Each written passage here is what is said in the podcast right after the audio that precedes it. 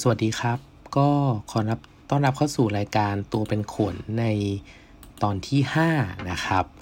มาไกลมากมาไกลจริง ๆ ก็วันนี้นะครับ ก็ตั้งใจว่าจะจะพูดกับทุกคนเรื่องของการจัดการเวลานะครับ เพราะว่า ผมก็เป็นคนหนึ่งที่มีปัญหาเรื่องการจัดการเวลาอยู่บ้างพอสมควรเนาะแต่ส่วนหนึ่งก็จะเพราะเป็นเป็นคนที่ขี้เกียจอยู่แล้วด้วยนะ ตามคอนเซปต์รายการนะขี้เกียจตัวเป็นคนนะครับเพราะฉะนั้นเราก็เราก็มีปัญหากับเรื่องนี้เป็นเรื่องปกตินะครับดังนั้นก็เลยอยากจะเอาเทคนิคของตัวเองที่ใช้แก้ปัญหาในบางครั้ง ปัจจุบันนี้ก็ยังใช้เทคนิคเหล่านี้อยู่นะครับ ที่ทำให้การงานมันดำเนินต่อไปได้ และเรายังอยู่ใน ในโลกของสังคมทำงานได้นะครับ กับชื่อตอนนะครับ งานเยอะจังไม่ทำเลยได้ไหมนะครับ ก่อนอื่นเลยเนี่ยไม่แน่ใจว่าเพื่อนๆน้องๆ เคยได้ยินไหมหัวหน้าบางคนนะครับ ตลอดชีวิตการทำงานผมจะเคยได้ยินประโยคนี้สามถึงสี่ครั้งเลยก็คือ หัวหน้าบางคนจะมีความเชื่อที่ว่าต้องให้งานเนี่ยกับลูกน้องเนี่ยให้มันตึงๆมือนิดหนึ่งถึงจะดีนะครับ อันนี้มันก็เป็น เป็นการแสดงถึง mindset จุดหนึ่งนะว่าแบบ คือมีความกังวลลึกๆว่าลูกน้องจะว่างประมาณนี้นะครับ แต่ว่าจริงๆแล้วเนี่ยในเรื่องของการทำงานเนี่ย พอพอเราโตขึ้นไปเรื่อยๆเนี่ย สิ่งหนึ่งที่จำเป็นมากสำหรับการทำงานก็คือเรื่องของความคิดสร้างสารรค์ แล้วก็การ create อะไรใหม่ ๆ นะครับ ดังนั้นการที่จะมีเวลาว่างบ้าง เพื่อให้เราได้คิดได้ทบทวน แล้วก็ได้สร้างสารรค์สิ่งใหม่ๆเนี่ยมันก็เป็นสิ่งจำเป็นนะครับ ดังนั้นไม่ว่าคุณจะมีงานตึงมือหรือว่ามีงานล้นมือจนแบบต้องแบกงานกลับมาบ้านเสาร์อาทิตย์ตอนเย็นอะไรอย่างนี้ก็แล้วแต่นะครับ ก็อยากแนะนำเทคนิคเพื่อที่จะให้งานเรามีเวลาชัดเจนและแน่นอนที่สุด เพื่อจัดสรรเวลาเพื่อความคิดสร้างสารรค์ แล้วก็การ ทำสิ่งใหม่ ๆ ให้กับโลกนี้นะครับ ทีนี้ปกติแล้วเนี่ยเวลาเราจะรู้สึกว่าเราทำงานไม่ทันเรางานเยอะเนี่ยมันจะรู้สึกตอนที่มันเริ่มใกล้ deadline ถูกไหมครับ เหมือนสมัยเวลาเราเรียนมหาลัยเนี่ยเราอาจารย์ให้งานตั้งแต่ต้นเทอมเนี่ยเราก็จะทำกันประมาณอาทิตย์สุดท้ายก่อนส่งนั่นแหละ นะครับ เพราะถ้ามันไม่ใกล้ deadline เราก็จะรู้สึกว่างานไม่เยอะไม่ได้มีปัญหาอะไรเราก็มีเวลาไปเที่ยวเล่นไปอะไรแต่พอมันใกล้ deadline เนี่ยมันเริ่มมีปัญหา ทีนี้พอเป็นเรื่องการทำงานเนี่ย deadline มันมีเรื่อยๆ มันไม่เหมือนสมัยเรียนถูกไหมครับว่ามันก็จะมีแบบช่วงของมันเนาะ midterm final ปิดเทอมเป็นปิดเทอมแต่ว่าเวลาทำงานมันไม่มีนะครับ deadline มันแต่ละ project deadline มันไม่มาพร้อมกันดังนั้นมันสลับไปเรื่อยๆมันรู้สึกถึงความมี deadline ตลอดเวลา แล้วเราจะจัดการยังไง เราจะเคลียร์งานที่ค้างอยู่ได้ยังไงนะครับ เทคนิคแรกเลยที่ผมใช้นี่คือ เมื่อคุณรู้สึกว่าคุณทำงานไม่ทัน แล้วมันใกล้ deadline นะครับ ท่องไว้เลยว่า จบไม่สวยแน่นอนคำว่าจบไม่สวยแน่นอนหมายถึงว่า มันจะต้องมีงานบางงานเนี่ยแหละครับ ที่อาจจะไม่ได้สวยงาม perfect สมบูรณ์แบบแน่ ๆ นี้ต้องเผื่อใจถ้าใครเป็น perfectionist อาจจะใช้เทคนิคพวกนี้ยากหน่อยนะครับ เพราะว่าอันนี้เป็นคุณต้องเริ่มจากการยอมรับก่อนว่าเวลาที่มีกับงานที่มีเนี่ยมันมันเริ่มจะไม่แมทช์กันแล้ว มันเริ่มจะตึงมาก ๆ แล้วเราต้องหาอะไรอะไรสักอย่าง ดังนั้นมันจะมีบางงานที่อาจจะจบไม่สวย ทีนี้คำถามคือว่าเราจะเลือกงานไหนให้มันจบไม่สวยถูกไหมครับ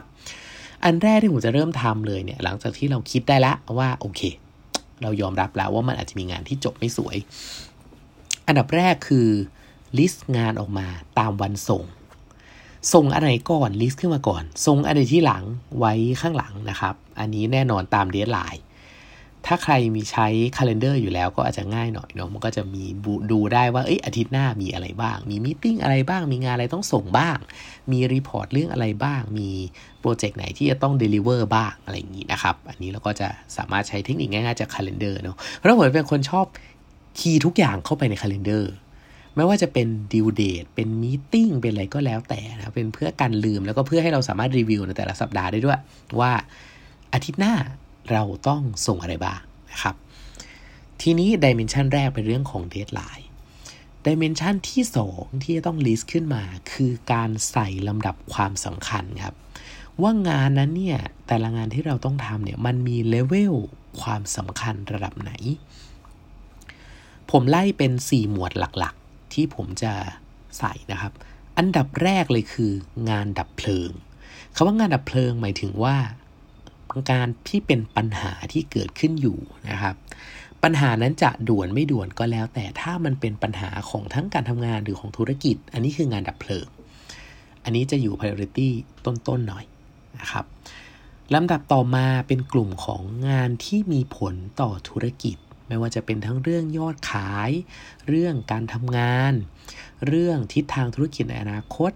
โปรเจกต์ใหม่ ๆ ที่จะ เป็น product ใหม่ให้ลูกค้าหรืออะไรแบบนี้นะครับ อันนี้ก็จะเป็นงานเลเวลถัดมา งานระดับ 3 คืองานกลุ่มหรืองานที่กระทบกับคนอื่น การทำงานเป็นทอดๆ การที่เราจะต้องมีอะไรสักอย่างเพื่อส่งให้คนอื่นไปทำต่อ หรืองานโปรเจกต์ที่ทำร่วมกันนะครับ แล้วก็สุดท้ายเลยคือ งานลูกพี่ งานลูกพี่ความหมายคือว่างานที่หัวหน้าตามนั่นแหละครับ ว่ากันง่าย ๆ ถ้างานส่วนใหญ่แล้วเนี่ยงานที่หัวหน้าตามเนี่ยมันจะตกใน 3 กลุ่มแรกเสมอ แต่ถ้าไม่อยู่อันนี้ก็ไว้กลุ่มที่4นะครับ กลุ่มงานลูกพี่ ส่วนใหญ่แล้วผมเลือกกลุ่มนี้ให้เป็นกลุ่มที่ผมยอมเจ็บนะ ถ้ามันไม่เข้าสามอันแรก ถ้าเข้าสามอันแรกเนี่ยผมความเห็นส่วนตัวผมมองว่าลูกพี่ตามเนี่ย make sense คือตามสิ่งที่เป็นเรื่องสำคัญ แต่ถ้าไม่เข้าสามอันแรกเนี่ยมันอาจจะเป็นสิ่งที่เขาต้องการอะไรบางอย่างหรือ หรือความเข้าใจเรียวไม่ตรงกันว่าสิ่งนั้นสำคัญยังไงนะครับที่ผมก็จะให้ priority ลองลงมา หรือไป reconfirm กับหัวหน้าอีกครั้งหนึ่งว่าเอ้ยอันนี้มันสำคัญเลเวลไหนยังไงหรือ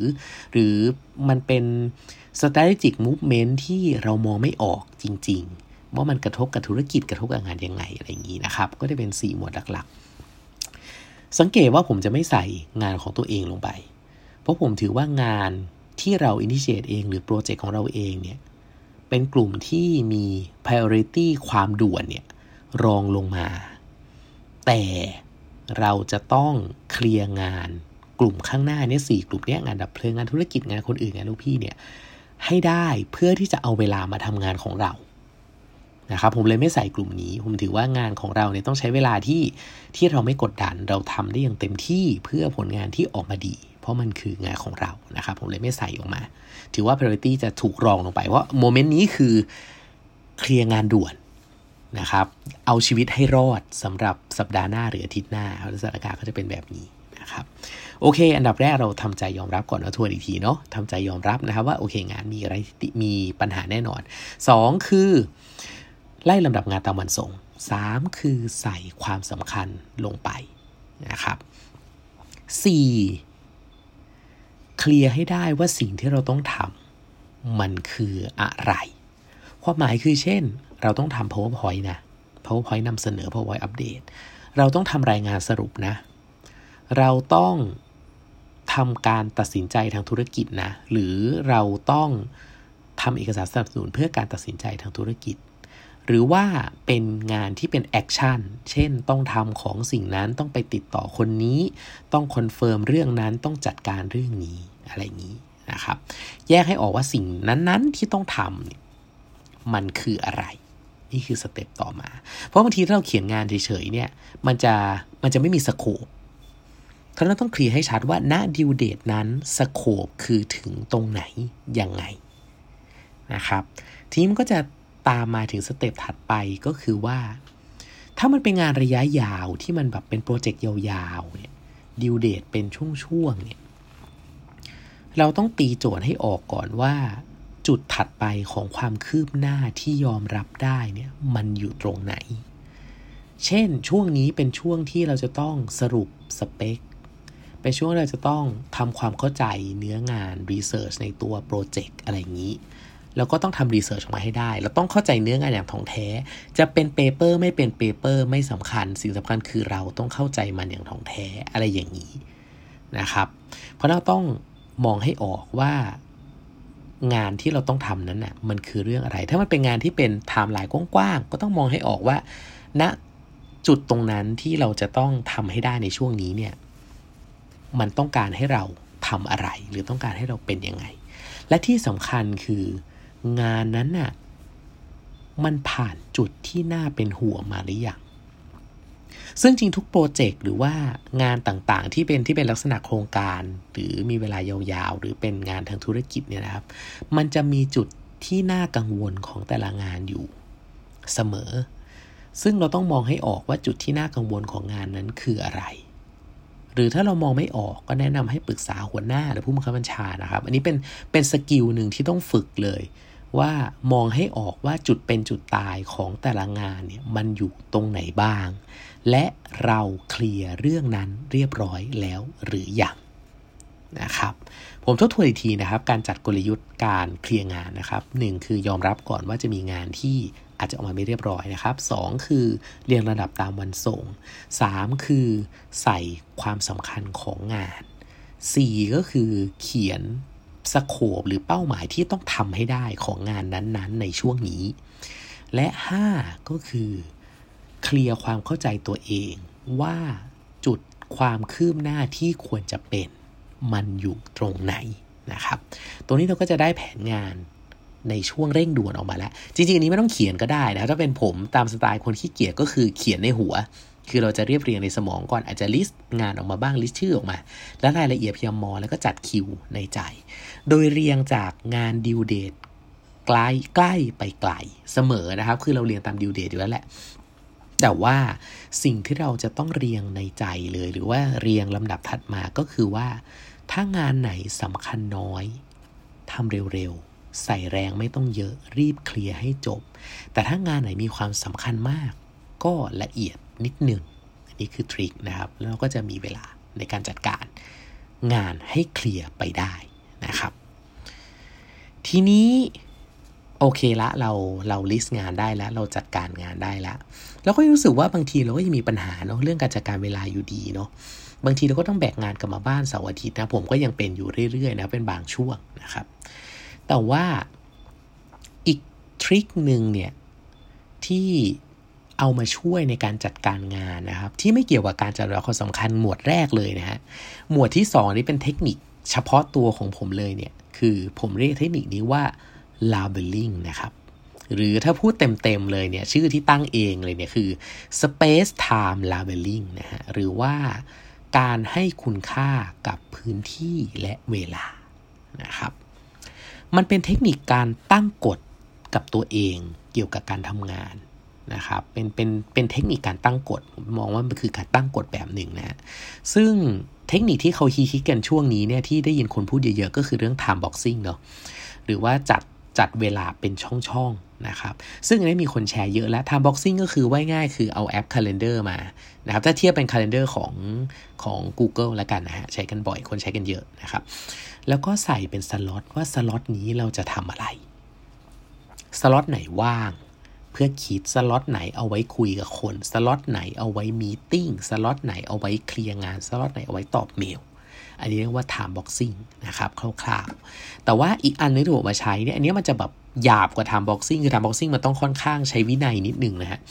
แต่ว่าของผมเรียกว่า space time labeling หลักใหญ่ใจความเลยก็คือการติดป้ายบอกตัวเองว่า